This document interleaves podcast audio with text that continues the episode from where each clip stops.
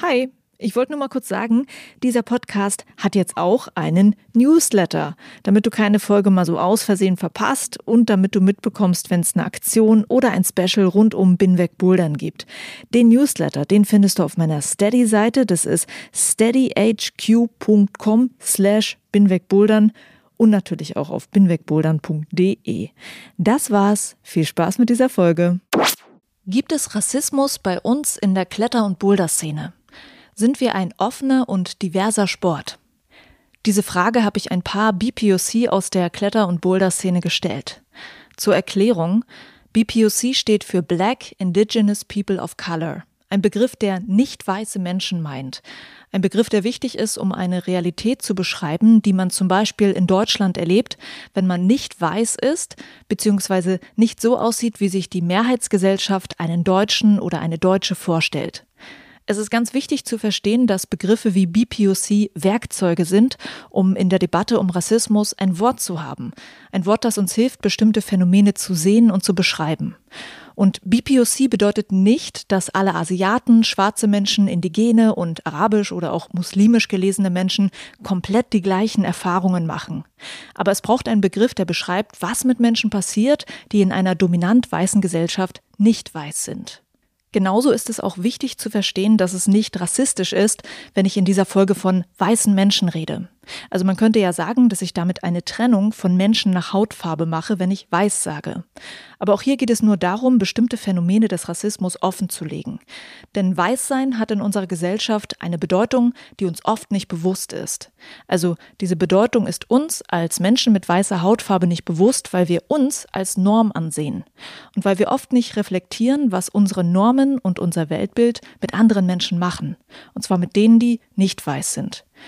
Und ich rede hier von wir und Weißsein, weil ich selbst weiß bin und weil ich vermute, dass ein Großteil meines Publikums auch weiß ist, obwohl ganz bestimmt auch BPOC hier zuhören. Aber natürlich muss ich von mir selbst als weiß reden, weil das ist die Perspektive, aus der ich die Welt sehe und die Perspektive, aus der heraus ich versuche, die Dinge in der Boulderwelt zu verstehen. Und damit ich aus meiner weißen Perspektive diesem Thema halbwegs gerecht werden kann, habe ich, wie gesagt, BPOC aus unserer Szene gefragt. Was sind denn die Themen in der Kletter- und Boulder-Szene, die mal angesprochen werden müssen? Wo gibt es Rassismus? Wo gibt es Vorurteile? Wo gibt es Ausgrenzungen? Und wo seht ihr Handlungsbedarf? Ich habe diese Fragen gestellt und eins vorab, es gibt darauf nicht eine eindeutige Antwort. Aber es gibt etwas, das zumindest in fast allen Antworten auf die eine oder andere Weise vorkam. Hier sind ein paar Details für euch. Manche haben mir gesagt, dass sie keinen Rassismus in der Kletter- und Boulder-Szene erleben und die Szene als sehr offen empfinden. Das ist natürlich total cool und die Podcast-Folge könnte damit hier enden. Aber manche haben mir auch gesagt, dass sie Probleme in unserer Szene sehen. Dass man in der Kletter- und Boulder-Szene gerne von Offenheit redet, aber diese Offenheit nicht wirklich gelebt wird. In einigen Antworten hieß es auch, dass man das Thema Rassismus in der Szene lieber nicht ansprechen sollte, weil es leider kein Verständnis dafür gibt. Hier sind ein paar Zitate aus den Mails. Also ich empfinde die Kletterszene als sehr offen. Ich habe persönlich noch nie Erfahrungen mit Ausgrenzung machen müssen. Jedoch heißt das nicht, dass es das nicht doch gibt. Mir ist schon vor längerer Zeit aufgefallen, dass kaum BPOC im Kletter- und Bouldersport zu sehen sind. Das erste Mal wurde mir das so richtig bewusst, als ich einen Boulder World Cup angeguckt hatte, in dem auch der französische Athlet Michael Marem als einziger Schwarzer dabei war. Dass viele Asiaten auf World Cup Niveau sind, ist nichts Neues und daher nichts Überraschendes. Wenn wir aber mal weg vom World Cup in die Kletter- und oder Boulderhallen in Deutschland gucken, ist das Publikum dominant weiß. Ich habe das Gefühl, dass Bouldern gerade sehr boomt und es mehr Leute kennen, aber es einfach noch nicht die Masse an Leuten erreicht. Wenn, dann kommt es jetzt gerade langsam. Aber es ist eine lustige Tatsache, die mir bewusst ist. Ich bin immer einer von drei Leuten, die schwarz sind. Aber ich würde die Boulder-Szene als mega offen beschreiben. Ich bin davon überzeugt, dass die Boulder- und Kletterszene sich als offene Szene sieht. Jedoch sieht man oft, dass dem nicht so ist. Jeder, der in eine Kletterhalle geht, wird sehen, dass die Kunden oft nur weiß sind. Natürlich fühlt sich die Szene offen an wenn nur Weiße miteinander zu tun haben und es kaum Konfrontationen mit BPOC gibt. Das Bouldern in Deutschland ist fast ausschließlich weißen Reichen vorbehalten. Die Awareness für dieses Thema scheint mir noch viel zu gering. Offen würde hier für mein Verständnis bedeuten, dass man sich innerhalb der Community engagiert zeigt, an diesen augenscheinlichen Missständen etwas ändern zu wollen. Personellen Rassismus in der Boulderhalle oder am Fels habe ich noch nie erlebt. Wenn wir von Rassismus sprechen, dann wohl eher über eine subtile Form des Rassismus, der sich beispielsweise in der Zurückhaltung bei der Förderung von Minderheiten äußert. Ich erlebe keinen Rassismus in der Boulder-Szene. Ich denke, Bouldern ist ein offener und eher linker Sport. Ich habe viele gute Leute getroffen und habe nie bemerkt, dass jemand Vorurteile hat. Es gibt also beide Seiten. Vielleicht gibt es Kletter- und Boulderhallen, in denen man sich als BPOC sehr wohl fühlt. Jedoch wurde mir in ganz unterschiedlichen Formulierungen gesagt, dass es in unserem Sport Barrieren gibt, die es schwer machen, in den Sport überhaupt reinzukommen. Spezielle Barrieren für Menschen aus marginalisierten Gruppen, auch für BPOC. Manche sagten mir auch, dass sie schlechte Erfahrungen damit gemacht haben, wenn man in einer Kletter- oder Boulderhalle das Thema dieser Barrieren anspricht und dass Vorschläge abgelehnt wurden, wie man diese Barrieren beseitigen kann. Ich denke, dass genau hier das Thema Weißsein mit ins Spiel kommt. Als weißer Mensch in Deutschland ist man so wenig mit bestimmten Formen der Ausgrenzung konfrontiert, dass man sich vielleicht gar nicht vorstellen kann, dass diese Ausgrenzung stattfindet und dass diese Barrieren da sind. Als weiße Frau mit einem deutsch klingenden Namen werde ich zum Beispiel nie erleben, wie es ist, eine Jobbewerbung nach der anderen zu schreiben und immer wieder abgelehnt zu werden, weil mein Name zum Beispiel türkisch klingt. Oder ich werde nicht erleben, wie es ist, als Frau mit dunkler Hautfarbe zu versuchen, eine Wohnung zu bekommen und immer wieder abgelehnt zu werden. Niemand würde offen zugeben, dass das an meinem Namen oder an meiner Hautfarbe liegt. Aber wenn ich mit anderen BPOC reden würde, dann würde ich merken, denen geht's genauso. Und wenn ich mit weißen Menschen reden würde, dann würden sie sagen, das ist bestimmt nur eine Ausnahme. Das hat bestimmt nichts mit dir zu tun. BPOC berichten oft, dass sich weiße Menschen nicht so richtig vorstellen können, wie die Welt aus ihrer Perspektive aussieht. Und deshalb will ich diese Anregungen aus meiner Umfrage gar nicht in Frage stellen. Ich will nicht sagen, dass es bestimmt nur bedauernswerte Ausnahmen sind, wenn Vorschläge von BPOC in der Szene nicht wahrgenommen werden. Denn eventuell ist die Kletter- und Boulder-Szene nur ein bisschen cooler als der Rest von Deutschland. Und vielleicht haben wir das Potenzial, noch besser zu werden und tatsächlich Offenheit zu leben. Weil frei von Rassismus zu sein, frei von Vorurteilen zu sein, das kann eigentlich niemand von sich behaupten. Das liegt an unserer Sozialisierung. Wir sind alle stark von der Kultur geprägt, in der wir aufgewachsen sind. Und das sollten wir uns auch ab und an mal vor Augen führen. Das ist zumindest das, was ich versuche zu tun. Und ich finde das ziemlich wertvoll. Also ich frage mich zum Beispiel, wo habe ich Vorurteile? Wo habe ich als weiße Frau Privilegien? Und wo habe ich auch schon mal die Augen vor Rassismus zugemacht, weil es mich nicht betrifft? Und weil ich mir einfach eine stressige Diskussion ersparen möchte. Gerade bei letzterem muss ich sagen, das habe ich schon sehr oft gemacht. Ich habe oft Rassismus in meiner Familie oder meinem Freundeskreis nicht angesprochen, weil ich weiß, dass solche Diskussionen sehr anstrengend sind und weil ich mich potenziell sehr unbeliebt mache. Auch als Medienmacherin habe ich oft erlebt, dass Redaktionen bzw. Chefredakteure und Redakteurinnen das Thema Rassismus meiden oder auch generelle Diskussionen um Diversität. Vielleicht, weil sie das Thema aus ihrer Perspektive als nicht so wichtig wahrnehmen. Vielleicht, weil ihnen bewusst ist, dass der Großteil ihres Publikums weiß ist und weil sie wissen, dass weiße Menschen ungern mit Rassismus und mit Diversitätsfragen konfrontiert werden und weil sie vermuten, dass man eventuell Leser, Zuhörer oder Zuschauer verlieren kann mit diesem Thema. Dass das so ist, das wird mir in letzter Zeit sehr bewusst.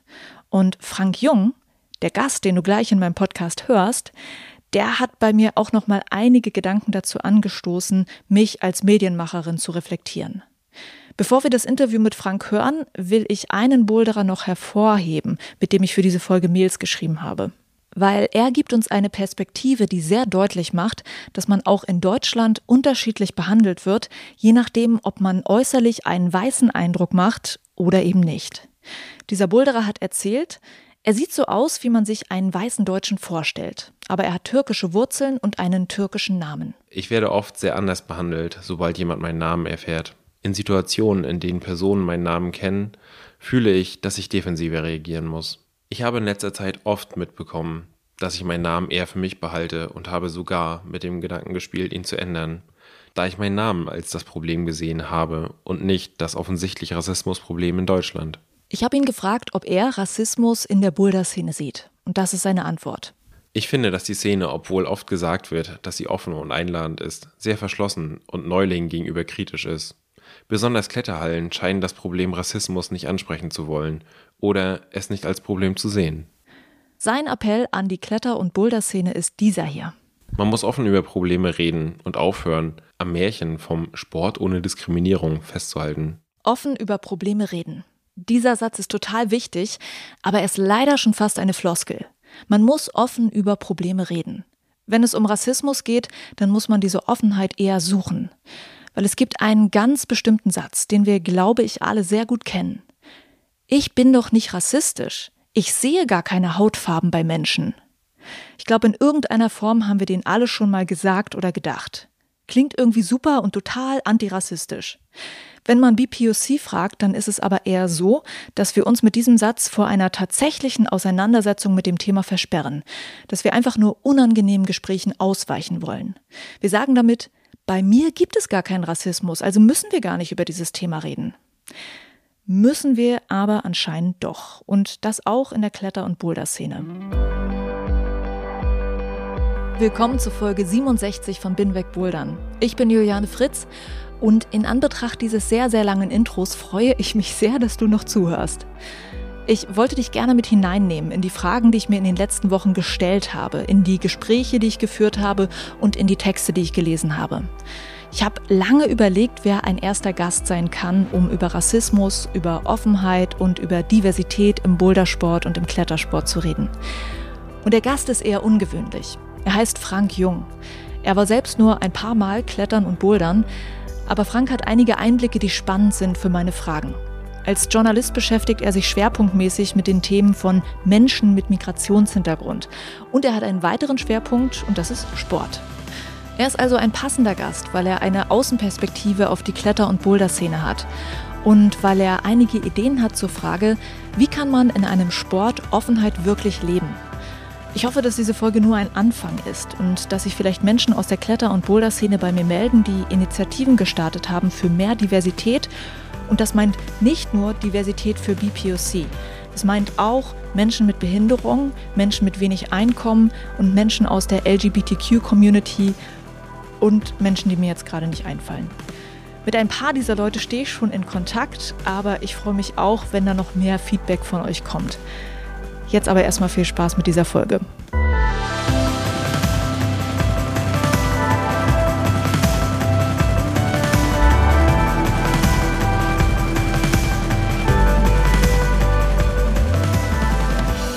Hallo Frank. Ja, hi. Du bist ja ein sehr ungewöhnlicher Podcast-Gast für mich, weil du ja gar kein Boulderer bist, beziehungsweise jemand, der zwar schon mal gebouldert ist, aber das ist jetzt nicht so dein Sport. Aber es gibt trotzdem gute Gründe, mit dir zu reden, und zwar zum Thema Sport und Diversität. Also ich freue mich, dass du Lust hast, darüber mit mir zu reden. Ja, danke für die Einladung. Du hast einen eigenen Podcast, der nennt sich Halbe Kartoffel. Und in diesem Podcast triffst du Menschen mit Migrationshintergrund, dieses schöne sperrige Wort. Und unter anderem hast du eine Reihe in deinem Podcast, wo du Sportlerinnen und Sportler triffst mit Migrationshintergrund und die erzählen dann im Prinzip ja aus ihrem Leben, aus ihrem Sport. Ist eigentlich sehr breit gefächert. Und ähm, ich habe halt mir gedacht, aus Gründen im Moment natürlich. Also wir haben jetzt gerade wieder eine Debatte zum Thema Rassismus in Deutschland. Dann habe ich gedacht, okay, ähm, wie sieht es eigentlich im Kletter- und im Bouldersport aus? Ich habe schon immer mal so Stimmen in der Szene gehört, die gesagt haben, naja, ist schon ein ganz schön weißer Sport, nicht wirklich diverser Sport. Und dann habe ich gedacht, okay, jetzt beschäftigst du dich wirklich mal mit dem Thema und habe mich gefragt, okay, mit wem redest du denn da eigentlich, wenn es halt so wenig Menschen aus dieser BPOC-Szene gibt, mit wem sollst du da reden? Und dann dachte ich, eigentlich wäre es auch cool, einen Gast zu haben, der vielleicht erstmal so übergreifender was zum Thema Sport und Diversität sagen kann. Und ich freue mich halt wirklich, dass du Lust hast, es zu machen. Also willkommen. Ja, danke. Also äh, ich muss dazu sagen, ich bin ja natürlich jetzt kein Experte im wissenschaftlichen Sinne. Ne? Mhm. Also ich habe das nicht untersucht, aber ich habe mit vielen Menschen natürlich geredet Ja. und habe auch selber Sportwissenschaften studiert. Insofern bin ich einigermaßen kompetent, würde ich mal behaupten. Ich bin auch schon mal gebouldert oder habe gebouldert, wie man das auch sagt. Wie fandest du's? Ich fand's super tatsächlich. Also ich würde es eher ähm, gerne machen. Also ich kann ja mal sagen, was ich so interessant fand. Ich fand das sehr interessant, wie man sich beim Klettern oder beim Bouldern mit sich selbst auseinandersetzen muss. Man will ja einen Weg finden, Und wenn man so ist wie ich, eher so ein bisschen, sagen wir mal, sprunghaft, dynamischer Typ, dann kommt man schnell an seine Grenzen, wenn man so hektisch da rummacht. Also es gibt ja verschiedene Ansätze. Ne? Manche überlegen sich erst den Weg, gucken ganz genau und dann ziehen sie es einmal durch. Manche überlegen, während sie sozusagen da so hängen. Das fand ich sehr interessant, dass man da so ein bisschen an sich selber erkennt, wie man so drauf ist und wie man so für sich den besten Weg findet. Hast du dann irgendwann angefangen? Also wie oft warst du bouldern und bist du da irgendwann reingekommen in dieses, okay, ich gucke mir das erstmal an und überlege, was wäre denn jetzt logisch zu tun? Ich kann nicht sagen, wie oft ich in meinem Leben war, aber das kann ich vielleicht an zwei Händen abzählen. Mhm. Ich war auch schon mal klettern und so, also jetzt so mit, mit Seil. Aber Bouldern fand ich interessant, weil, ja, wie gesagt, sozusagen die, in Anführungszeichen, Gefahr des Herunterfallens ja immer gegeben ist. Ich fand es sehr, sehr spannend und sehr interessant und weiß auch gar nicht, warum ich das nicht öfter mache tatsächlich. Ich nehme dich mit, das ist ja gar kein ja. Problem, ne? Wenn du nochmal bouldern gehen möchtest. Ich bin äh, wie die meisten Boulderer jemand, der grundsätzlich immer Leute versucht zu überreden, bouldern zu gehen. Wir nerven manchmal. Nee, aber ich finde das ja auch ein guter Weg, weil Bouldern ist ja gerade ein Sport, wenn man da jetzt allein einfach hingeht in so eine Halle und sagt, ja, ich will das mal ausprobieren, dann ist erstmal so ein bisschen so, wie, wie geht denn das und äh, was muss ich da machen? Wofür ist dieses weiße Zeug und warum muss ich so komische Schuhe anziehen? Und warum sind so viele Farben? Und man ist ja einfach erstmal verwirrt. Mhm. Und da ist ja erstmal gut, wenn jemand kommt und sagt, pass mal auf, so läuft das hier. So, es gibt ja auch in jedem Sport so verschiedene Codes. Das macht man, das macht man nicht. Mhm. Ja, wenn jemand oben klettert, dann kletterst du nicht unter ihm. Ja. Das ist für jeden Menschen, der bouldert, total drin. Das ja, ist so. Total, ja. Und wenn man das bei Leuten sieht, denkt man sich so, Ma, was machst du da? Mhm. Ja, aber wenn man neu ist, dann denkt man erstmal so, oh Gott, die haben das alle voll drauf hier. Und ich bin hier jemand, der sofort auffällt, dass er irgendwas falsch macht, bestimmt. Deswegen ist das total gut, wenn man mhm. Leute mitnimmt. Ähm, wie gesagt. Frag, ja, komme ich frag. gern drauf zurück. Ich würde natürlich auch über deine Arbeit kurz reden wollen und das von dir einmal ähm, ja erklärt wissen. Also ich habe deinen Podcast mir einige Folgen angehört, jetzt auch viel von den Sportfolgen natürlich, die du gemacht hast. Das geht natürlich auch darüber hinaus. Deshalb erstmal ganz generell, ähm, was ist denn deine grundsätzliche Idee? Hast du gesagt, wir brauchen diesen Podcast in Deutschland, weil ich möchte irgendwas bewegen, ich möchte, dass irgendwie Messages aus dieser Community der Menschen mit Migrationshintergrund, dass da irgendetwas rauskommt in die Welt? Ja, durchaus. Also ich bin ja selber Journalist, also eigentlich schreibender Journalist. Und dann habe ich mich mal so umgeschaut und äh, hatte die Idee und auch Lust dazu, mit Menschen zu sprechen, die so sind wie ich. Ja, also so die deutsch sind, aber andere Wurzeln haben. Also meine Eltern kommen aus Korea, aber ich bin in Hannover geboren und aufgewachsen. Und als Journalist weiß ich oder wusste ich aber auch, dass diese Stimmen der Menschen mit Migrationshintergrund, also sozusagen zweite oder dritte Generation, oft nicht äh, in den Medien auftaucht. Es gibt im Grunde nur drei bis vier verschiedene Ansätze. Entweder ist es sozusagen die Rassismus-Story, es ist äh, die Aufsteiger-Story, ne, von wegen Flüchtling kommt her und macht Abitur oder sowas. Dann gibt es Kriminalität, der Pole hat geklaut, der äh, so, ne? Und dann vielleicht noch ein bisschen diese Kopftuch-Religions-Terrorismus-Ecke, so. Es geht dann oft um Ausländer oder Migranten, aber es geht um nicht um die, die sozusagen wie ich irgendwo dazwischen hängen. Und die auch immer so gelesen werden von außen, von genau. diesen Bildern, die in den Medien halt vermittelt werden. Genau, also wenn es eine gute Story ist, dann bin ich ne, ein super gut integrierter Deutscher. Und äh, wenn ich irgendwie klauen gehe, dann, ah, der Asiate. Mhm. Und äh, mich hat einfach interessiert, wie so der Alltag bei anderen halben Kartoffeln aussehen. Äh, aussieht. Das mit dem halben Kartoffeln äh, möchte ich auch gleich nochmal fragen. Ja. mit dem Begriff. Ja. Naja, so Kartoffel ne, ist sozusagen so ein, ein, eine liebevolle Bezeichnung für Deutsche. Und halbe Kartoffel ist in diesem Fall eine Selbstbezeichnung. Also für alle Menschen, die sagen, Kartoffel ist aber auch rassistisch, äh, ist es nicht. Damit wollte ich einfach nur zum Ausdruck bringen, zum einen den deutschen Anteil äh, highlighten. Also ich wollte nicht sowas machen wie mit Reis oder mit süß-sauer oder so, sondern ich wollte sozusagen das, was uns alle vereint, nämlich diese deutsche Identität hervorstellen. Gleichzeitig weißt du ja auch, wenn man das Wort Deutsch benutzt, hat immer so eine andere Konnotation womöglich. Deswegen war es irgendwie schwierig. Und ich wollte auch mit dem Namen vermitteln, dass es nicht so ein bierernstes Akademikergespräch ist, ja, sondern dass es lustig ist und entspannt. Mhm. So. Weil das ganze Thema ist ja irgendwie so tabuisiert und es ist so ein bisschen, ach je, und oh Gott, dann geht es um Stereotypen und, und Vorurteile und bin ich rassistisch oder nicht, das ist so schwer und so weiter. Und Das wollte ich so ein bisschen auflockern. Mhm. Und Genau, desegen und du kam dieser Begriff halbe Kartoffel. Und halt gesagt, einfach diese Lebensrealitäten, die verschiedenen abbilden, weil Genau. das ist ja auch was, was man bemerkt, so, man hat ja irgendwie so eine Idee davon, so, da geht's dann um Rassismus, da geht es um Ausgrenzung, aber es geht auch einfach um, hey, wie geht's dir in deinem Sport? Ja, es geht auch um, äh, was habt ihr zu Hause gegessen und gab es Teppich an der Wand oder gab es Masken im Flur oder bei manchen ist es halt so, dass der deutsche Anteil sehr stark war, bei manchen ist es so der andere Teil. Wie ist so die Identitätsfindung? Ne? Also ich habe zum Beispiel wirklich irg- irgendwann angefangen, Taekwondo zu machen, einfach nur, weil es mich genervt hat, dass Leute immer fragen, kannst du Kampfsport, kannst du Karate, kannst du Kung Fu? Und ich immer sagen musste, nein, nein. Dann hieß es immer so, was bist du für ein Asiate? Und irgendwann habe ich gedacht, okay, dann machst es halt, damit du einfach sagen kannst, du hast es gemacht. Hast du dich dann gefunden? Ja, ich habe gefunden, äh, dass ich einfach zu spät angefangen habe und das leider nicht so. Weißt du, ich wollte so Drehkicks machen und solche Geschichten und irgendwie habe ich gemerkt, oh, das ist doch mit Arbeit verbunden. und dann habe ich es wieder gelassen. Aber äh, es war gut, dass ich es gemacht habe. So und bei vielen ist es halt, bei einem brasilianischen Kumpel ist es dann halt Capoeira und bei anderen ist es anderer Sport oder andere kulturelle Geschichte. Also es ist einfach ein lockerer Talk und es geht um den Alltag und es geht darum auch, wie divers sozusagen die halben Kartoffeln sind. Also natürlich habe ich etwas gemeinsam mit jemandem, der einen Elternteil aus Kenia hat und einen Teil aus, aus Deutschland, aber es ist auch total unterschiedlich. Ja, und es, es gibt welche, die sind mit 40 noch nie in einem Herkunftsland ihrer Eltern gewesen, einfach, warum auch immer. Und das zu beleuchten, das ist eigentlich spannend. Gibt's etwas, was dich dann auch immer noch erstaunt in deinen Gesprächen mit deinen Gästen oder rechnest du mit den meisten Sachen irgendwie so, dass es denen so und so geht? Naja, ich habe ja den Klischee-Check am Anfang, wo ich immer sozusagen so Klischees, die ich selber im Kopf habe, so abfrage. Natürlich denke ich bei Syrien an Krieg. Natürlich denke ich bei Afrika an Armut. Das ist auch nicht in dem Sinne falsch. Das hat ja auch einen Grund, warum wir so denken. Und das will ich aber gleich am Anfang so aus der Welt schaffen, in Anführungszeichen.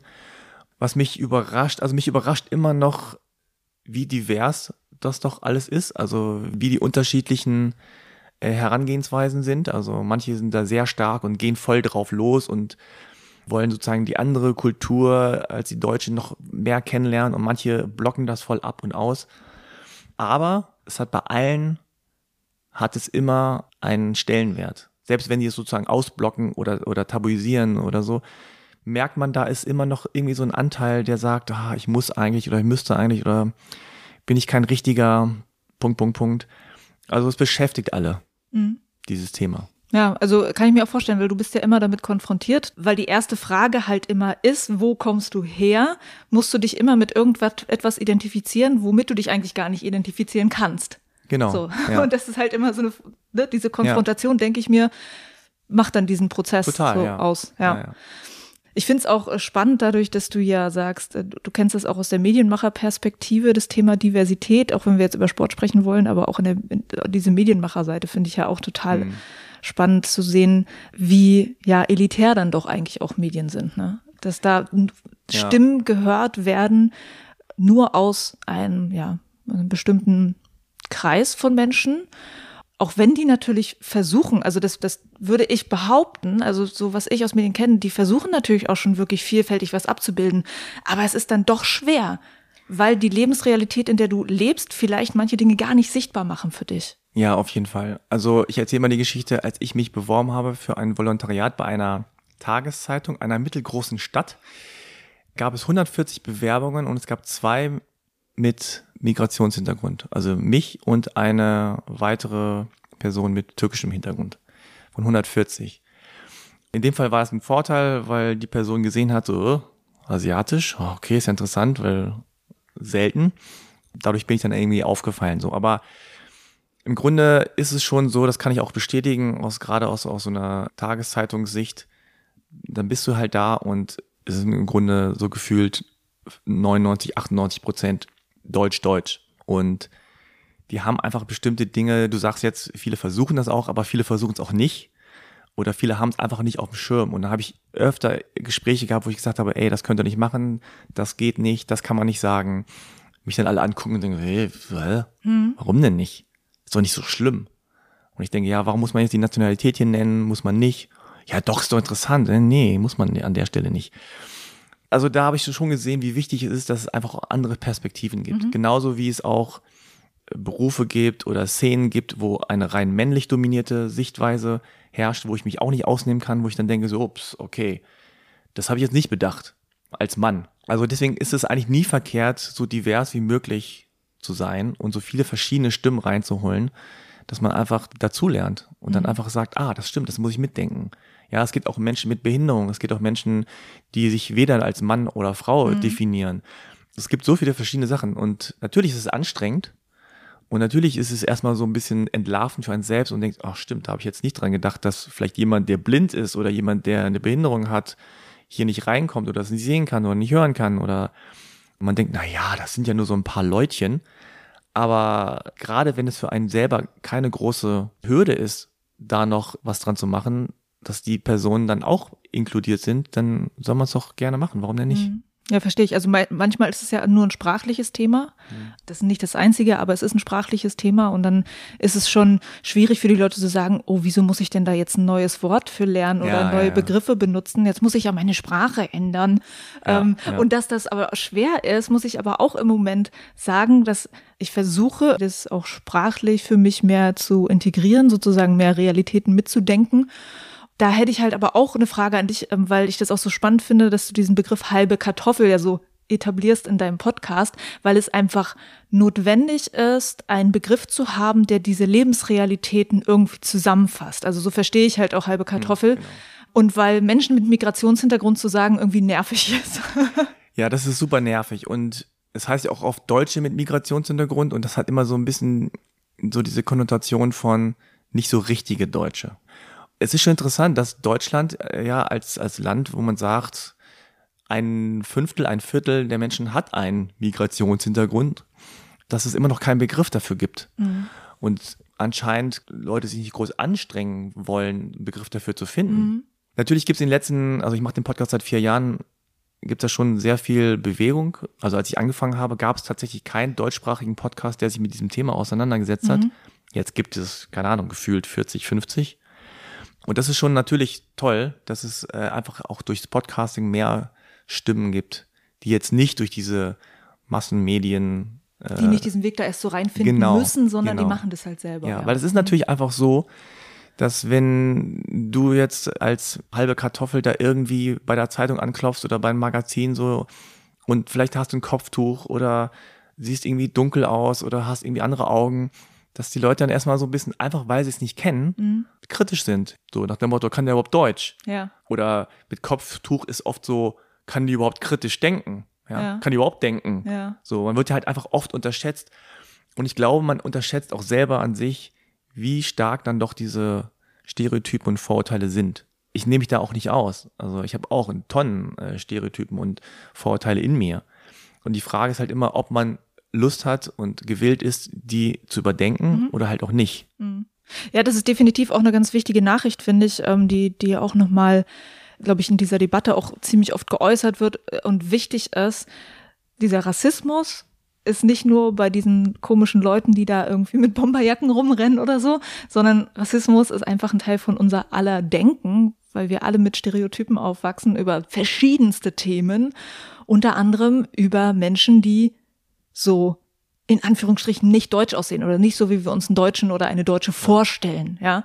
Und das einfach zu reflektieren, ähm, während du äh, sozusagen einem, einen Mensch auf der Straße siehst. Also geht mir ja wirklich auch genauso, muss ich sagen. Und das ist auch was, das, was ja so erschreckend ist an der ganzen Sache. Ne? Du denkst so, ja, ich bin ja total rassismuskritisch und ich bin total offen und dann merkst du, oh mein Gott, du hast gerade einen ganz komischen Gedanken, weil dir da gegenüber in der Tram jemand mit schwarzer Hautfarbe sitzt. So, wo, wo kommt das denn jetzt her? So, ne?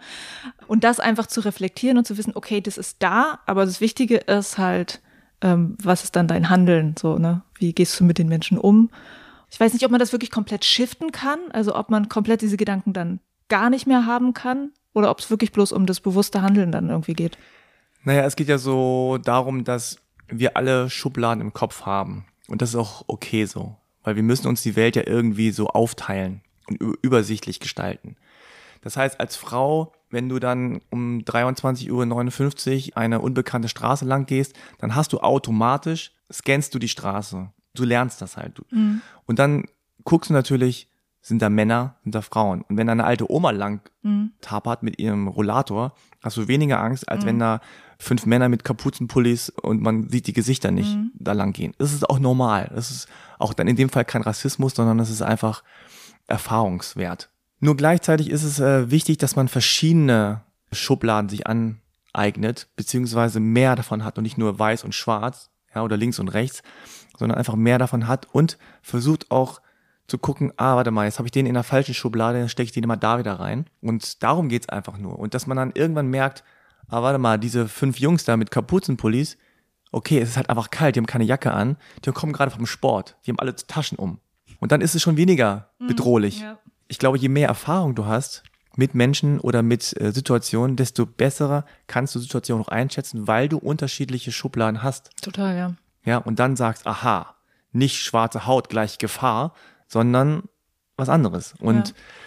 Das Problem ist ja auch interessanterweise, dass wir auch keinen Begriff haben für, für die unterschiedlichen Arten von Rassismus. ja. Wir haben nur so kein Rassismus und ja, Rassismus. Mhm.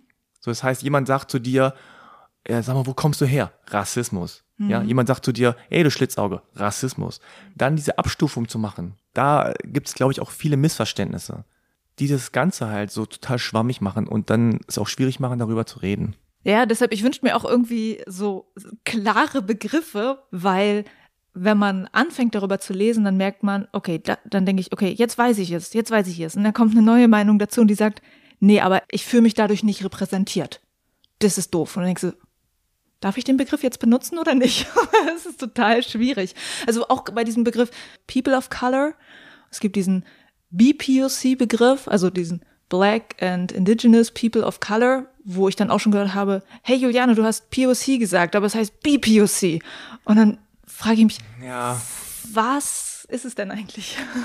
Ja, natürlich gibt es in dieser Szene, wie auch in allen anderen Szenen, dann immer so Leute, die es besser wissen und es gibt dann auch immer so Verbesserungen und das darfst du und das darfst du nicht und keiner macht so richtig richtig, ja. Und das hindert manchmal, finde ich, auch so den Dialog und ich glaube, insgesamt tut uns gut, wenn wir da einfach ein bisschen entspannter rangehen auf beiden Seiten und aber wirklich dann auch offen.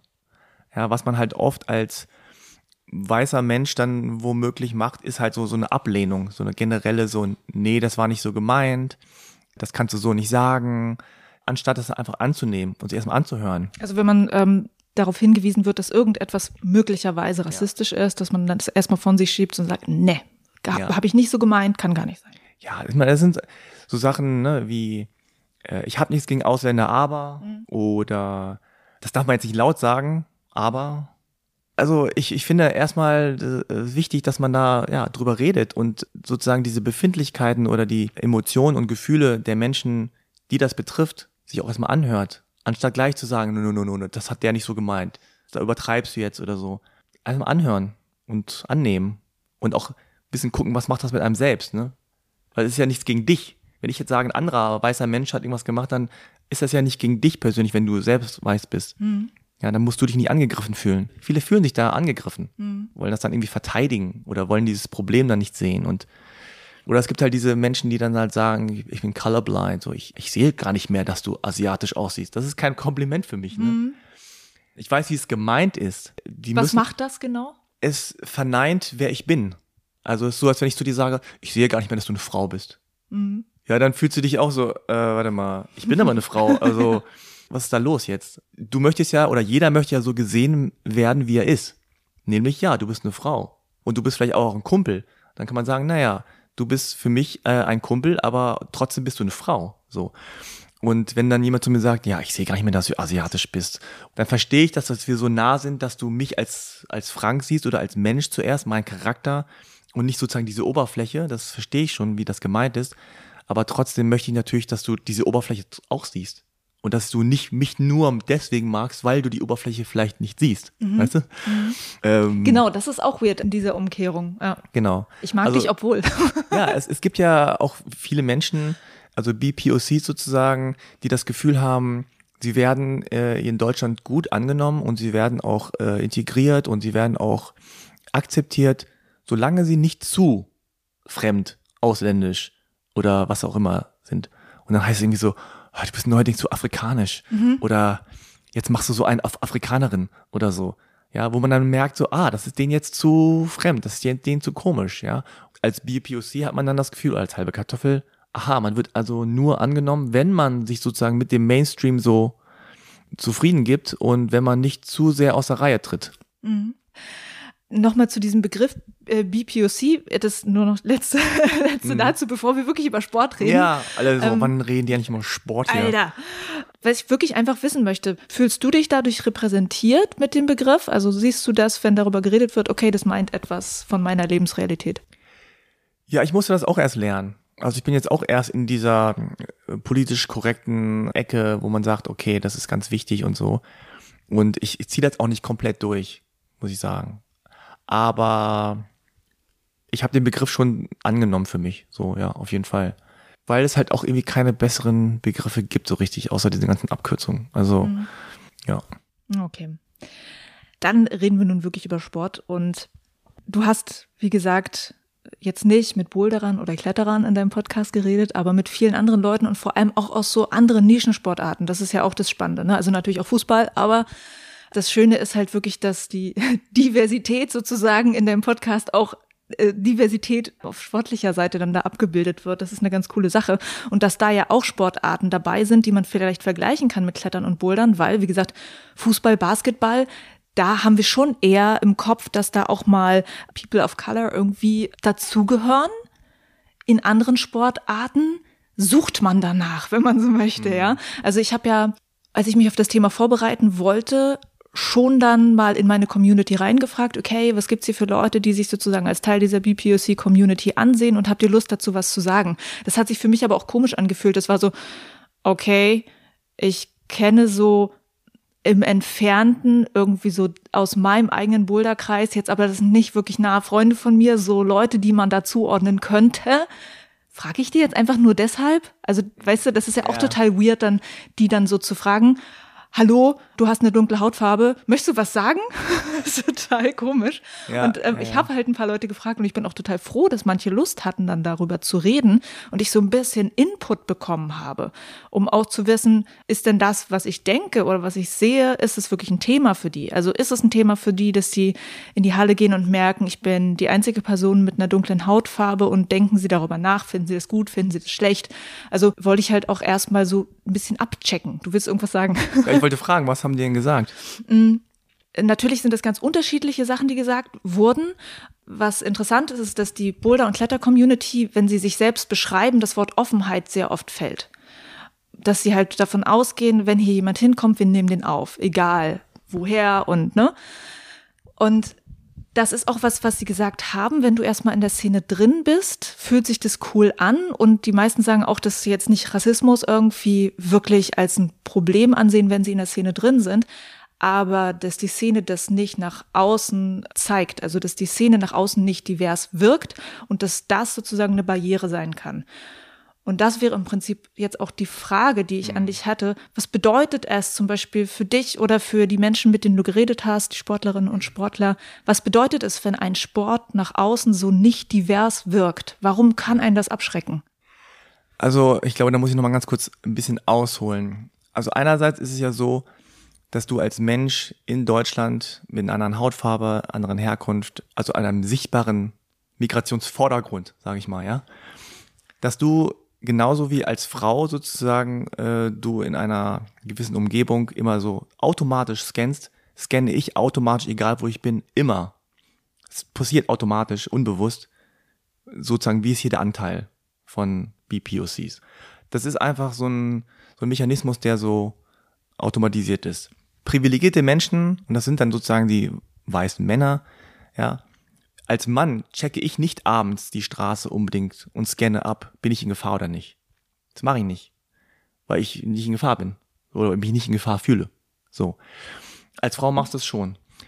Und wenn ich irgendwo hinkomme, gerade in so eine Kletterhalle, die neu für mich ist, natürlich gucke ich mich erstmal um.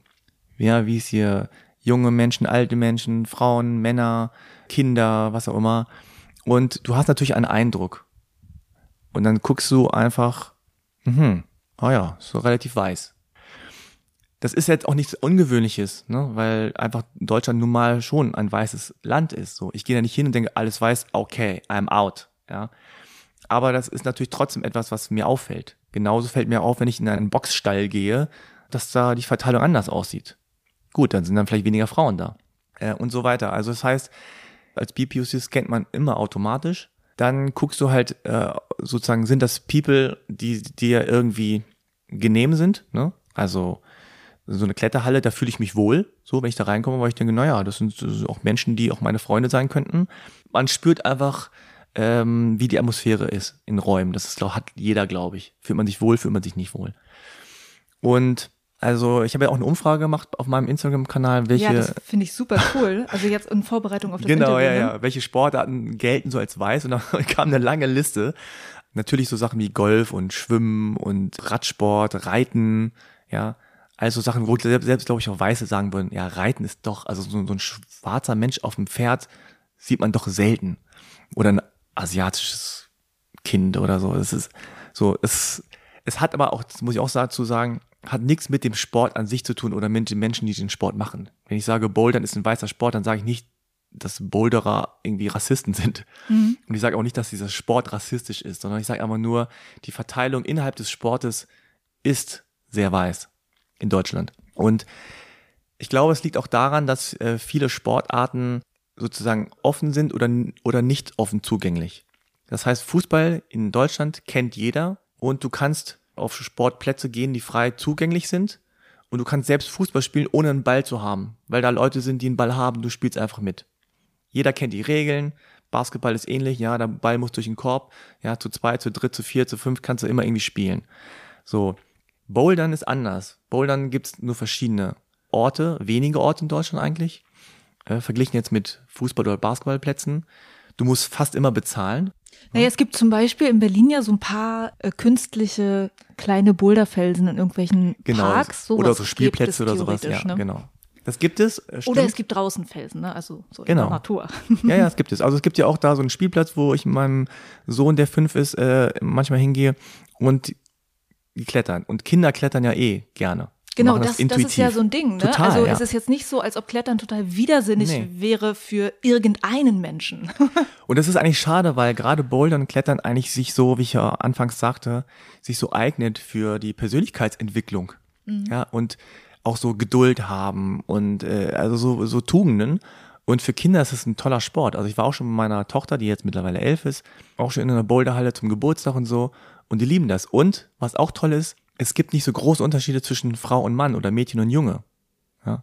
Also es ist nicht so, keine Ahnung, wie Gewichtheben oder, oder Wasserball oder so, wo man sagt, naja, vielleicht ist es da ein bisschen schwieriger zusammenzuspielen. Und beim Klettern kannst du das total easy machen. Das ist auch ein super Couple-Sport, ne? so mit als mhm. Paar sozusagen. Mhm. Und äh, du kannst es alleine machen. Äh, was ich auch super fand, ist, dass als ich mal in so einer Halle war mit einem anderen Freund, der aber auch ein Anfänger war, dass da andere gekommen sind und Tipps gegeben haben. Mhm. Ne? Ja, probier mal das oder guck mal da und so, hier, wenn du dich so mit dem Körper eher, hm, dann mhm. passiert das. Und das fand ich eigentlich schon kooperativ. Mhm. Aber ich habe zum Beispiel in, im Rahmen dieser Umfrage auch eine Kollegin gehabt, die, also eine journalistische Kollegin, die ein Kopftuch trägt. Mhm. Die hat tunesische Wurzeln, glaube ich. Und sie war in einer Halle in Österreich. Mhm. Und sie trägt aber Kopftuch. Und sie fühlte sich da nicht willkommen. Sie fühlte sich nicht, dass Leute ihr geholfen haben und fühlte sich komisch beäugt oder auch irgendwie dann so. Es reichen ja manchmal dann, wenn so zwei, drei Leute so komische Sprüche machen. Ja. So nach dem Motto, bist du sicher, dass du hier richtig bist? Mhm, so nach dem ja. Motto. Mhm. Ja. Und da empfinde ich zum Beispiel Bouldern ähm, schon so auch als, wie soll man sagen, äh, das ist so, so ein bisschen so geschlossen im Sinne von, man weiß jetzt nicht genau, wie man da reinkommt. Was muss ich machen, außer bezahlen und die Schuhe anziehen? Um dazu zu gehören. Dazu ja. zu gehören. Also ich fände zum Beispiel cool, wenn es jetzt im Boulderhallen so Ansprechpartner gäbe für Anfänger. Mhm. Ich weiß nicht, ob es das gibt, ne? Ja. Aber wirklich so, so, so Leute wie in, in, in, in Läden, die Ohne dass man jetzt den, den Anfänger-Crashkurs bezahlen muss, sondern genau. dass einfach so äh, das klar ist und da kann ich meine Fragen stellen. Genau, sozusagen so Guards, ne, die da rumstehen. Und wenn du die anmeldest, dann fragt jemand, bist du Anfänger oder nicht Anfänger? Ja, ich mache das zum ersten Mal. Also willst du gerne, dass jemand dich einweist? Ja klar, gerne. Dann kommt mhm. jemand und sagt, pass mal auf, wir fangen da an, mach dieses und so, erklärt dir das kurz und dann viel Spaß, wenn du Fragen hast, Ja. Melde dich. Ich weiß nicht, ob es sowas gibt. Nee, ich glaube, das ist nicht so institutionalisiert, aber Man kann es das ist, machen, glaube ne? ich, eine Tradition. Also das wird auch, glaube ich, von vielen betrachtet, so als Tradition, dass man sozusagen als erfahrener äh, Kletterer oder Kletterin sozusagen jemanden, also gerade wenn es Mhm. um die Draußenszene gibt, dass man jemanden mitnimmt. Also dass Ja. gerade draußen die Leute nicht irgendwie alleine das versuchen, sondern man eigentlich mitgenommen wird. Aber Ja. dann musst du auch erst jemanden kennen, der dich mitnimmt. Ne? Ja. Und dann muss auch die Person, die bouldert, auch auf die Idee kommen, dass, keine Ahnung, Kim oder äh, Abdul, ja, um jetzt ein paar Klischeenamen zu nennen, dass man auch überhaupt auf die Idee kommt, dass der oder die dazu Lust haben könnte. Da fängt ja schon an, ne? Ja. Man, ach so, hätte ich jetzt gar nicht gedacht, dass Ja. du da Bock drauf hast. Ja. Äh, warum nicht? Ja. Stimmt eigentlich. Warum eigentlich nicht? Ja, einfach, weil ich nie Leute sehe, die so aussehen wie du, ja. Ja. Gerade so, ich finde gerade so, so bestimmte Sportarten wie Klettern, Bogenschießen, Slackline oder äh, Frisbee, Ultimate Frisbee oder so. Wenn jemand das macht, dann ist doch super, wenn man Leute dazu bringt, hier, willst du nicht mal mitmachen? Weil es so, so, so schwer ist, überhaupt da so reinzukommen. Das gibt's nicht an jeder Ecke. Und die meisten Menschen wissen gar nicht genau, wie das funktioniert. Ja? Wie funktioniert Ultimate Frisbee überhaupt? Wie funktioniert denn Lacrosse? Das ist doch eigentlich cool, wenn es da jemanden gibt, der das kann und sagen kann, hier, komm mal mit. So. Jetzt überlege ich gerade, Ja. das sind quasi zwei Aufgaben, wenn man so möchte. Das heißt, es ist die Aufgabe eines jeden. Für mich ist es eine Aufgabe, aber halt auch für die Institutionen. Ähm, zu zeigen, du kannst wirklich easy peasy hier ankommen, auch wenn du noch nichts weißt, dir wird geholfen und wir haben auch Bock, dir zu helfen, egal ob du ein Kopftuch trägst oder nicht, du kannst es einfach jetzt hier ausprobieren. Also die Sache ist ja, es gibt viele Menschen und auch viele Sportarten sozusagen, Szenen, die sagen, wir sind doch super offen. Und ich würde auch sagen, die Boulder-Szene ist jetzt eine Szene, die mir zum Beispiel jetzt erstmal eher sympathisch ist. Ja, ich spüre da jetzt keinen Gegenwind oder so. Ja, also so in dem Sinne ist es ja offen und das ist ja auch eher ein sozusagen grüner Sport. Ne? Es ist eher, es geht um Natur auch, es geht um eigenen Körper hat auch irgendwie was Therapeutisches, finde ich, oder sowas Beruhigendes. Und es reicht aber tatsächlich nicht zu sagen, wir sind einfach offen, wir, hier kann ja jeder reinkommen. Du kannst ja auch sagen, sagen wir mal, du gehst jetzt irgendwie auf die Champs-Élysées oder Friedrichstraße oder irgend so eine, so eine Nobelmeile ähm, und da ist dann irgendwie ein Louis Vuitton-Laden. Wenn du da reinguckst, fühlst du dich willkommen oder Ich nicht? geh da gar ne? nicht rein. Genau, aber du fühlst dich auch nicht willkommen. Ne? Und die können ja genauso behaupten, wieso? Es ist eine Tür, die ist auf, kann jeder reinkommen. Hier kann jeder, wir schließen hier niemanden aus. Aber durch die Preise, durch die, den Style, durch die Art und Weise, wie man womöglich angeguckt wird, wenn man da reinkommt, vermittelt dann vielleicht doch was anderes. Was ich sagen will, ist einfach, es ist zu wenig zu sagen, ich bin offen, kommt doch alle, sondern man muss aktiv sein. Man muss aktiv auf Leute zugehen. Genauso wie man jetzt in dieser heutigen Zeit nicht mehr sagen kann, ich bin nicht rassistisch. Ist doch klar, ist doch normal. Ja, sollte es so sein, aber mittlerweile ist es so, man muss es aktiv sagen, man muss aktiv dafür werben, man muss aktiv zuhören und das sozusagen unter Beweis stellen, dass man das ist.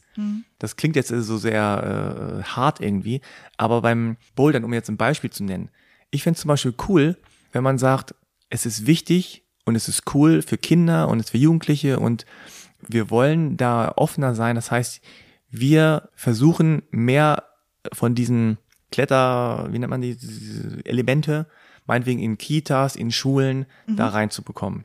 Oder in sozialen Brennpunkten, in Anführungszeichen. Ja, einfach da sowas aufzustellen. Oder dafür zu werben, dass man das da hat. Genauso wie man Fußballplätze da hat, wie man Spielplätze da hat. Sag doch mal hier, können wir nicht irgendwie als Boulder-Szene, als Boulder-Lobby da überall so eine Kletterwand mit reinbauen. Dann an der Kletterwand vielleicht noch zu sagen, so hier, die nächste Boulderhalle in der Nähe ist da und da. Ja, komm doch vorbei. Dann vielleicht auch zu sagen, direkt in die Schulen zu gehen und zu sagen, hier, AGs machen, zu bewerben, so hier, äh, Ali, keine Ahnung, Mintu, äh, hier, hast du nicht Bock hinzukommen? Ja, dass man auch diese Hürde von wegen, erstmal muss man alles lernen, erstmal muss man bezahlen, dann muss man die richtigen Schuhe haben, äh, dann muss man wissen, wie so die Etikette ist, so bis man überhaupt erstmal anfängt. Und wenn man das so hat, dann würde sich das auch schnell verändern, glaube ich. Ja, aber man muss wirklich so ein bisschen dafür werben. Und ich glaube, gerade so, so gewisse Sportarten, die jetzt nicht so im Mainstream sind, die finden das irgendwie auch ganz angenehm, dass da eine homogene Truppe ist. Und dass da nicht plötzlich da die Alis und, keine Ahnung, Eugens kommen und, und, und irgendwie da so irgendwie ist es dann fremd. Also man will ja auch gerne so eine Szene bleiben, so eine überschaubare, weißt du? Und man, man kennt sich und äh, so jeder trägt so die ähnliche Marken und äh, hat so ein bisschen ähnlichen Lifestyle. Dann, ne, so Klischees, und dann fährt er irgendwie ein Lastenrad oder ein Fahrrad, dann kommt keiner mit dem SUV und, fährt, und geht bouldern. Das passt irgendwie nicht. Mhm. Ne? Und wenn das immer jemand macht, dann ist es so, oh Gott, jetzt wird's Mainstream, jetzt wird's komisch, jetzt wird's irgendwie, jetzt machen's alle. Jetzt kann ich mich nicht mehr besonders fühlen, ne, weil ich das jetzt mache und die anderen machen's nicht. Und ich glaube, da muss man schon ein bisschen gucken. Also ich, ich kenne das ja selber auch. Ich finde das ja selber auch gut, wenn man ne, so irgendwie special ist so und wenn man was macht, was die, wo die anderen sagen, oh, was ist denn das? Das kenne ich ja gar nicht, das kann ich ja gar nicht. Und man sagt, ja, das kann ich halt und das können nur wenige. So, ja, ist ja auch ein schönes Gefühl. Aber dann ist man halt auch nicht so offen, wie man vielleicht denkt, wenn man das gerne so beibehalten möchte, wie es ist. Ja, ähm, oh, viele Fragen. Ähm. ähm, du hast, äh, das, das finde ich äh, auf jeden Fall eine coole Idee, was du sagst. Also dieses Thema einfach mal so ähm, Boulderwände öffentlicher zu machen, den Sport einfach auch mehr zu zeigen, weil was auch so interessant ist, ist, dass Bouldern sich auch immer so als Sport beschreiben, so, der so niedrigschwellig ist, weil man sagt immer, man braucht ja eigentlich gar nichts. Ja, okay. So. Finde ich um, ähm, nicht, nee. Und ja. das ist halt auch witzig, also das einfach mal so gespiegelt zu bekommen, da ganz so ist es eigentlich doch nicht. Ne? Ähm, weil es wird gesagt, naja, die Schuhe kannst du dir ausleihen in der Halle, das brauchst du ja erstmal gar nicht. Kostet. Und, und eine, ein anderer Hinweis, der dann auch aus meiner ähm, kleinen Umfrage kam, die ich vorher gemacht hatte, war, Repräsentation wäre halt auch wichtig, dass wenn man sich zum Beispiel Kletter- und Boulder-Medien anguckt oder die Prospekte von Boulderhallen, welche Menschen werden denn da gezeigt? Mhm. Es ist auch, aber, aber auch immer noch im Kletter- und Bouldersport so, dass es auch vor allem weiße Männer sind, die gezeigt werden. Auch die großen Kletterfilme, wer sind die Heroes? Die Männer so, ne? Und das, das kommt jetzt gerade erst, dass auch Frauen gezeigt werden und dann auch mal gesagt wird, hey, wir machen jetzt mal ganz bewusst einen Film über bouldernde, kletternde Frauen. Und das andere Thema, dass dann zum Beispiel ähm, Menschen äh, aus dieser BPOC-Community gezeigt werden, fehlt anscheinend in Deutschland. Also nicht nur anscheinend, also zumindest, wenn ich, wenn ich mir so überlege, okay, wie sehen unsere Magazine aus, denke ich das auch. Wie wichtig ist das? Also, dass du, weil das Ding ist, wenn du neu bist im Sport, hast du ja noch nie ein Klettermagazin eigentlich dir bewusst angeguckt oder wahrscheinlich ja. auch kein Kletterfilm. Also ist das dann überhaupt etwas, was eine Rolle spielt? Auf jeden Fall ist das wichtig.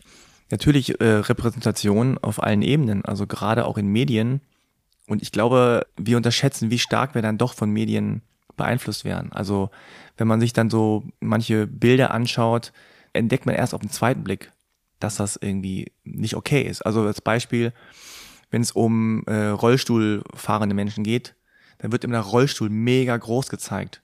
Und die Person, die im Rollstuhl sitzt, aber kaum. Das heißt, es ist immer der Rollstuhl im, im Blick. Der Rollstuhlfahrer in dem Moment wird entmenschlicht, ne? weil er einfach, der hat nie ein Gesicht. Oder wenn es um den Islam geht, dann siehst du immer diese ganz total verhüllte, komplett bekleidete sozusagen Frau von hinten, die am Gemüsestand vorbeigeht. So, auch kein Gesicht, kein Lachen.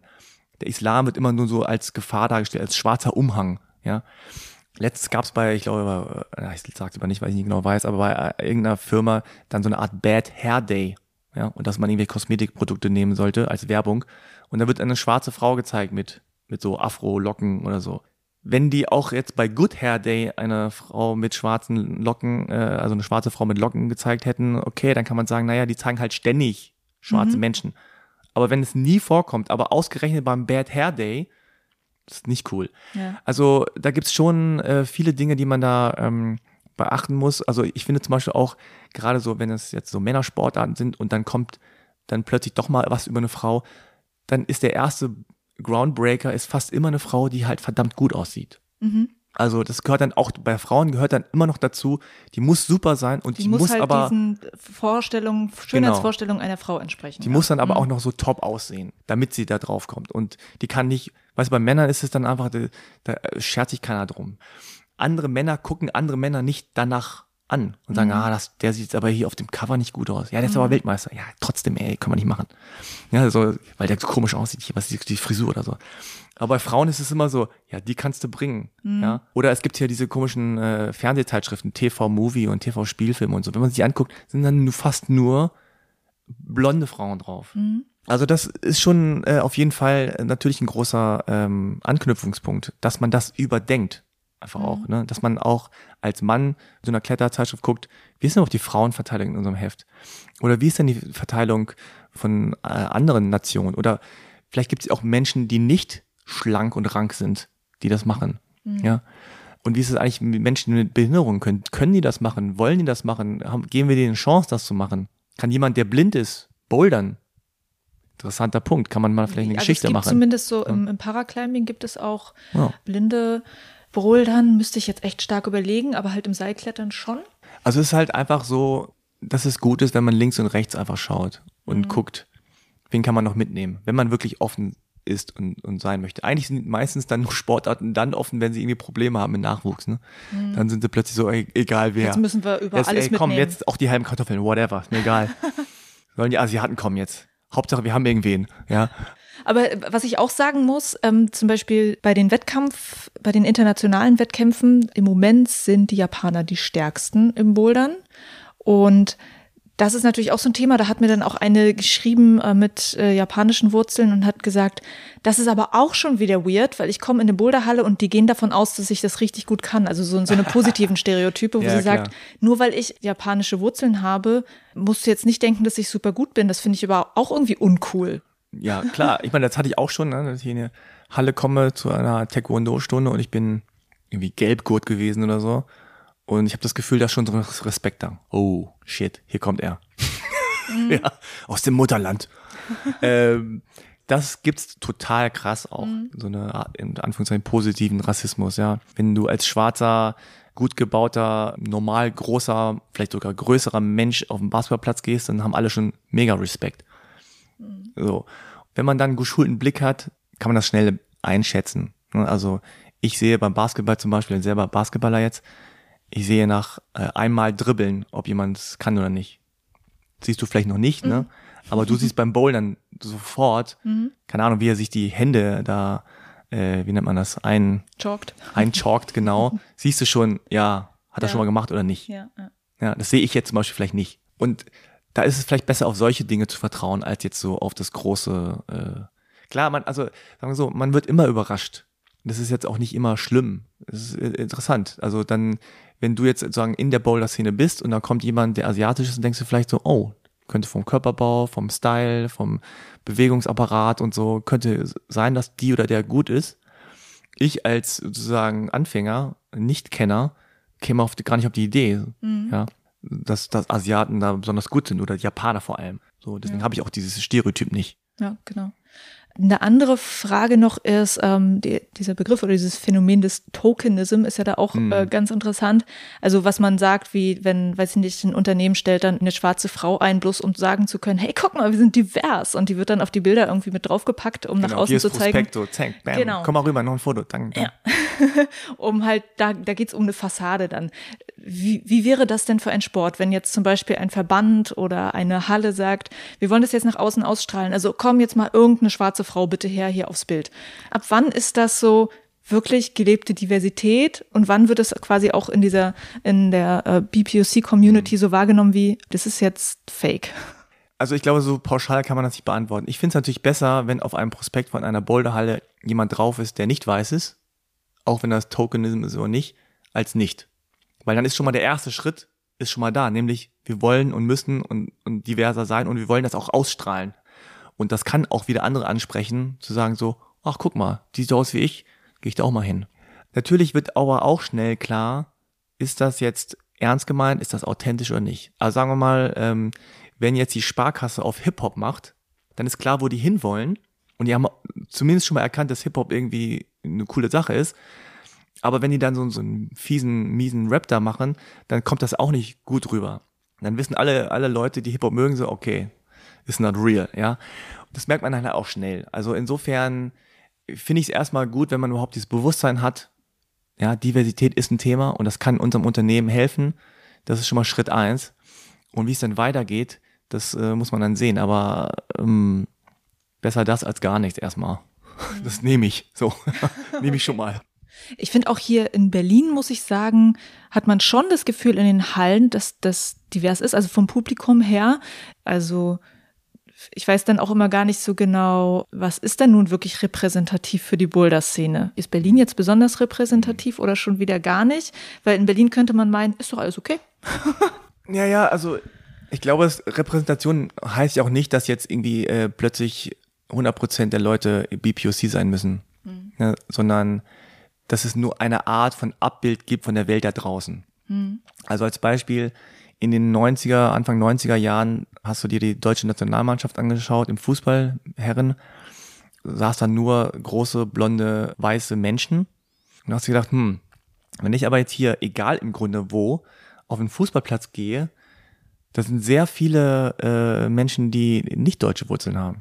Ja, vor allem türkische. Und warum, habe ich mich lange gefragt, warum gibt es so viele türkisch-deutsche Menschen, die Fußball spielen und gut spielen, aber keiner von denen ist in der Nationalmannschaft. Mhm. Äh, das hat sich ja dann auch gewandelt. Ne? Also 2006 dann plötzlich sah die äh, Nationalmannschaft komplett anders aus. Und man hat gesehen, das ist jetzt vielleicht nicht das Abbild der deutschen Gesellschaft, aber das ist das Abbild der Fußball spielenden Deutschen. Und beim Bouldern ist es natürlich, wenn du auf, aufs Land gehst und da ist jetzt irgendwer deine Boulderhalle aufgestellt hat, 99 Prozent der Menschen im Umkreis ist weiß, dann ist es schwierig, da, da irgendwie so BPOCs herzuzaubern. Mhm. Aber wenn das nicht der Fall ist, also wenn es eine, eine sehr diverse, gemischte äh, Bevölkerungsgruppe gibt und in der Halle sind aber alle nur weiß, mhm. dann ist ein Problem. Genau, das hatte nämlich auch eine Hörerin beschrieben, die meinte, dass äh, ihre Halle eigentlich auch in einem Stadtteil liegt, der sehr divers ist, aber die Halle ja. selbst ist halt sehr weiß. Genau, weil die und Halle da hat sie meistens, dann auch gesagt, ja. warum ist das denn so? es ist natürlich schon so, es hat auch was mit Schicht zu tun, hat auch mhm. was mit Klasse zu tun, sozusagen, ne? Mit, mit Geld. Dann hat es auch zu tun mit Tradition, also sozusagen, welche Sportarten sind in den Herkunftsländern populär und welche nicht. Also zum Beispiel Schwimmen ist in Korea nicht populär, ist in vielleicht äh, afrikanischen Ländern auch nicht populär. Dann hast du wieder Sportarten wie Badminton oder Tischtennis, die im asiatischen Raum vielleicht populärer sind. Oder es gibt zum Beispiel in Berlin vielleicht auch in den Boulderhallen zwar BPOCs, aber das sind keine Deutschen, also sozusagen keine halben Kartoffeln, sondern das sind Menschen, die dann aus Ecuador kommen oder aus, äh, was weiß ich, Jamaika oder und hier leben und aus ihren Ländern sozusagen, also in ihren Ländern gebouldert haben, mhm. weißt du, so, mhm. und sind dann einfach da hier in die Boulderhalle gegangen. Mhm. Ist ein komplexer ähm, Apparat da, aber mh, mm, also die Frage ist immer, wenn man als Sportart, und da geht's dann halt auch um die Menschen, die was zu sagen haben. Äh, sagen wir mal, Fußball gilt jetzt als divers, aber es gibt natürlich auch Strukturen, die sind super homophob, die sind super rassistisch, ja. Und wenn du dann in die Strukturen guckst, in die Verbände guckst, da sitzen dann doch immer noch die alten weißen Männer. Mhm. Und diese Strukturen zu ändern, also die leitenden Positionen so zu besetzen, dass man sagt, ah, guck mal, hier im Fußball, da sitzt eine Frau. Ja, die kann genauso gut Dinge auch über Männer bestimmen. Ja, das ist das Problem, dass man halt äh, dann auch guckt, wer hat das Sagen und wer hat da wirklich was zu bestimmen. Und äh, wenn man sich diese Strukturen anguckt, da muss man dann hinkommen, dass die auch diverser besetzt werden. Mhm. Weil da fängt das natürlich alles an. Auf jeden Fall. Du guckst gerade schon äh, ein bisschen auf die ja, Uhr, sorry. weil du ähm, jetzt noch eine Verpflichtung hast. Du musst los, ne? Ja, leider ja. Du musst los. Ich würde schon gerne weiter reden. Ja. Aber ich, ich glaube, ähm, das ist trotzdem schon alles sehr cool und wertvoll und spannend gewesen. Also vor allem diese Ideen ähm, du hast und auch dieses Mal spiegeln, wie sieht es denn wirklich aus, wenn man neu in den Sport reinkommt und halt nicht dieser weiß, diesem weißen Normbild entspricht. Also wie fühlt sich das dann an, in eine Boulderhalle zu ja. gehen? Das ist schon sehr interessant. Noch zuletzt vielleicht, also gerade weil ja Boulderhallen meistens groß sind und dann äh, viel Platz brauchen und dann in Bezirken sind, die dann eher günstiger sind. Und wenn die günstig sind, dann ist die Wahrscheinlichkeit, dass die Bevölkerungsgruppe drumherum auch diverser ist, dann sind die Leute eigentlich schon da. Dann ist es ja, wäre es ja nicht so schwer zu sagen, hey, Tag der offenen Tür für so äh, Anwohner und Anwohnerinnen und Kinder, kommt alle und probiert es aus, for free. So, mhm. oder ihr, weil ihr hier wohnt, kriegt noch einen Rabatt oder sowas. Und dann, nur als, als, äh, als letzten Punkt, ist aber auch wichtig, stelle ich mir so klischeehaft vor, ne? Sagen wir mal hier so eine, so eine Halle in Wedding oder so. Tag der offenen Tür, kommt alle, so. Und dann stehen da so, so, so 25 Kids alle so irgendwie äh, arabisch, türkisch, asiatisch, afrikanisch, was auch immer. So, und dann steht da so ein paar weiße Dudes da vorne oder Mädels oder Frauen Und dann ist es so, so, jetzt geht's los. Nee, komm mal da runter. Nee, lass das mal. Her, hier, ha, so, ne? Und dann habe ich manchmal das Gefühl schon, dass die Ansprache, also dass die sozusagen die Kids dann teilweise nicht erreichen, weil da auch schon so ein Gap ist. Mhm. Also so wie auch manchmal zwischen Pädagogen und Kindern oder so, die dann aus unterschiedlichen Schichten kommen, unterschiedlichen kulturellen Backgrounds, dass man sich dadurch auch so ein bisschen abgelehnt fühlt. Wo man das Gefühl hat, so, oh, jetzt irgendwie, wie die mich behandeln hier, Mhm. ist uncool. Weißt du, was ich meine? Und da wäre es natürlich auch gut, wenn da jemand ist, der mit solchen Kids umgehen kann. Ja. Ja, der die, deren Lebenswelt versteht Mhm. und der auch die Lebenswelt der Eltern versteht. Da geht's dann halt schon los. Also glaube ich schon, dass man viel machen kann, aber es ist halt, es sind so viele Stellschrauben gleichzeitig. Aber ich glaube, so einen Tag der offenen Tür erstmal zu machen, dieses for free, dieses Reinschnuppern, wenn man es einmal gemacht hat, dann ist es auch leichter, wiederzukommen. Ja, aber das mit den verschiedenen Stellschrauben ist, glaube ich, auch eine, eine ganz wichtige Sache, ähm, das sich zu vergegenwärtigen. Es gibt nicht die eine Sache und dann bums, plötzlich sind Ja. wir divers, sondern es müssen, müssen wirklich viele Sachen sein. Und das kann jeder Boulderer, jede Boulderin sein, das kann eine Halle sein, das kann eine Institution sein. So sollte es laufen. Genau. Und zuletzt nochmal, sorry, wenn ich jetzt hier doch noch aus, aushole, aber Gerne. ähm, also was, was du sagtest, so auf, auf Mikroebene, ne? Also wenn du jetzt sagst, so, äh, ich boulder und ich habe jetzt irgendwie Michael, Christian und äh, Susanne gefragt, aber ich habe jetzt nicht Ali gefragt und auch nicht äh, Mintu, dann frage ich die mal einfach. Selbst wenn die sagen, hä, klettern ich? Nee.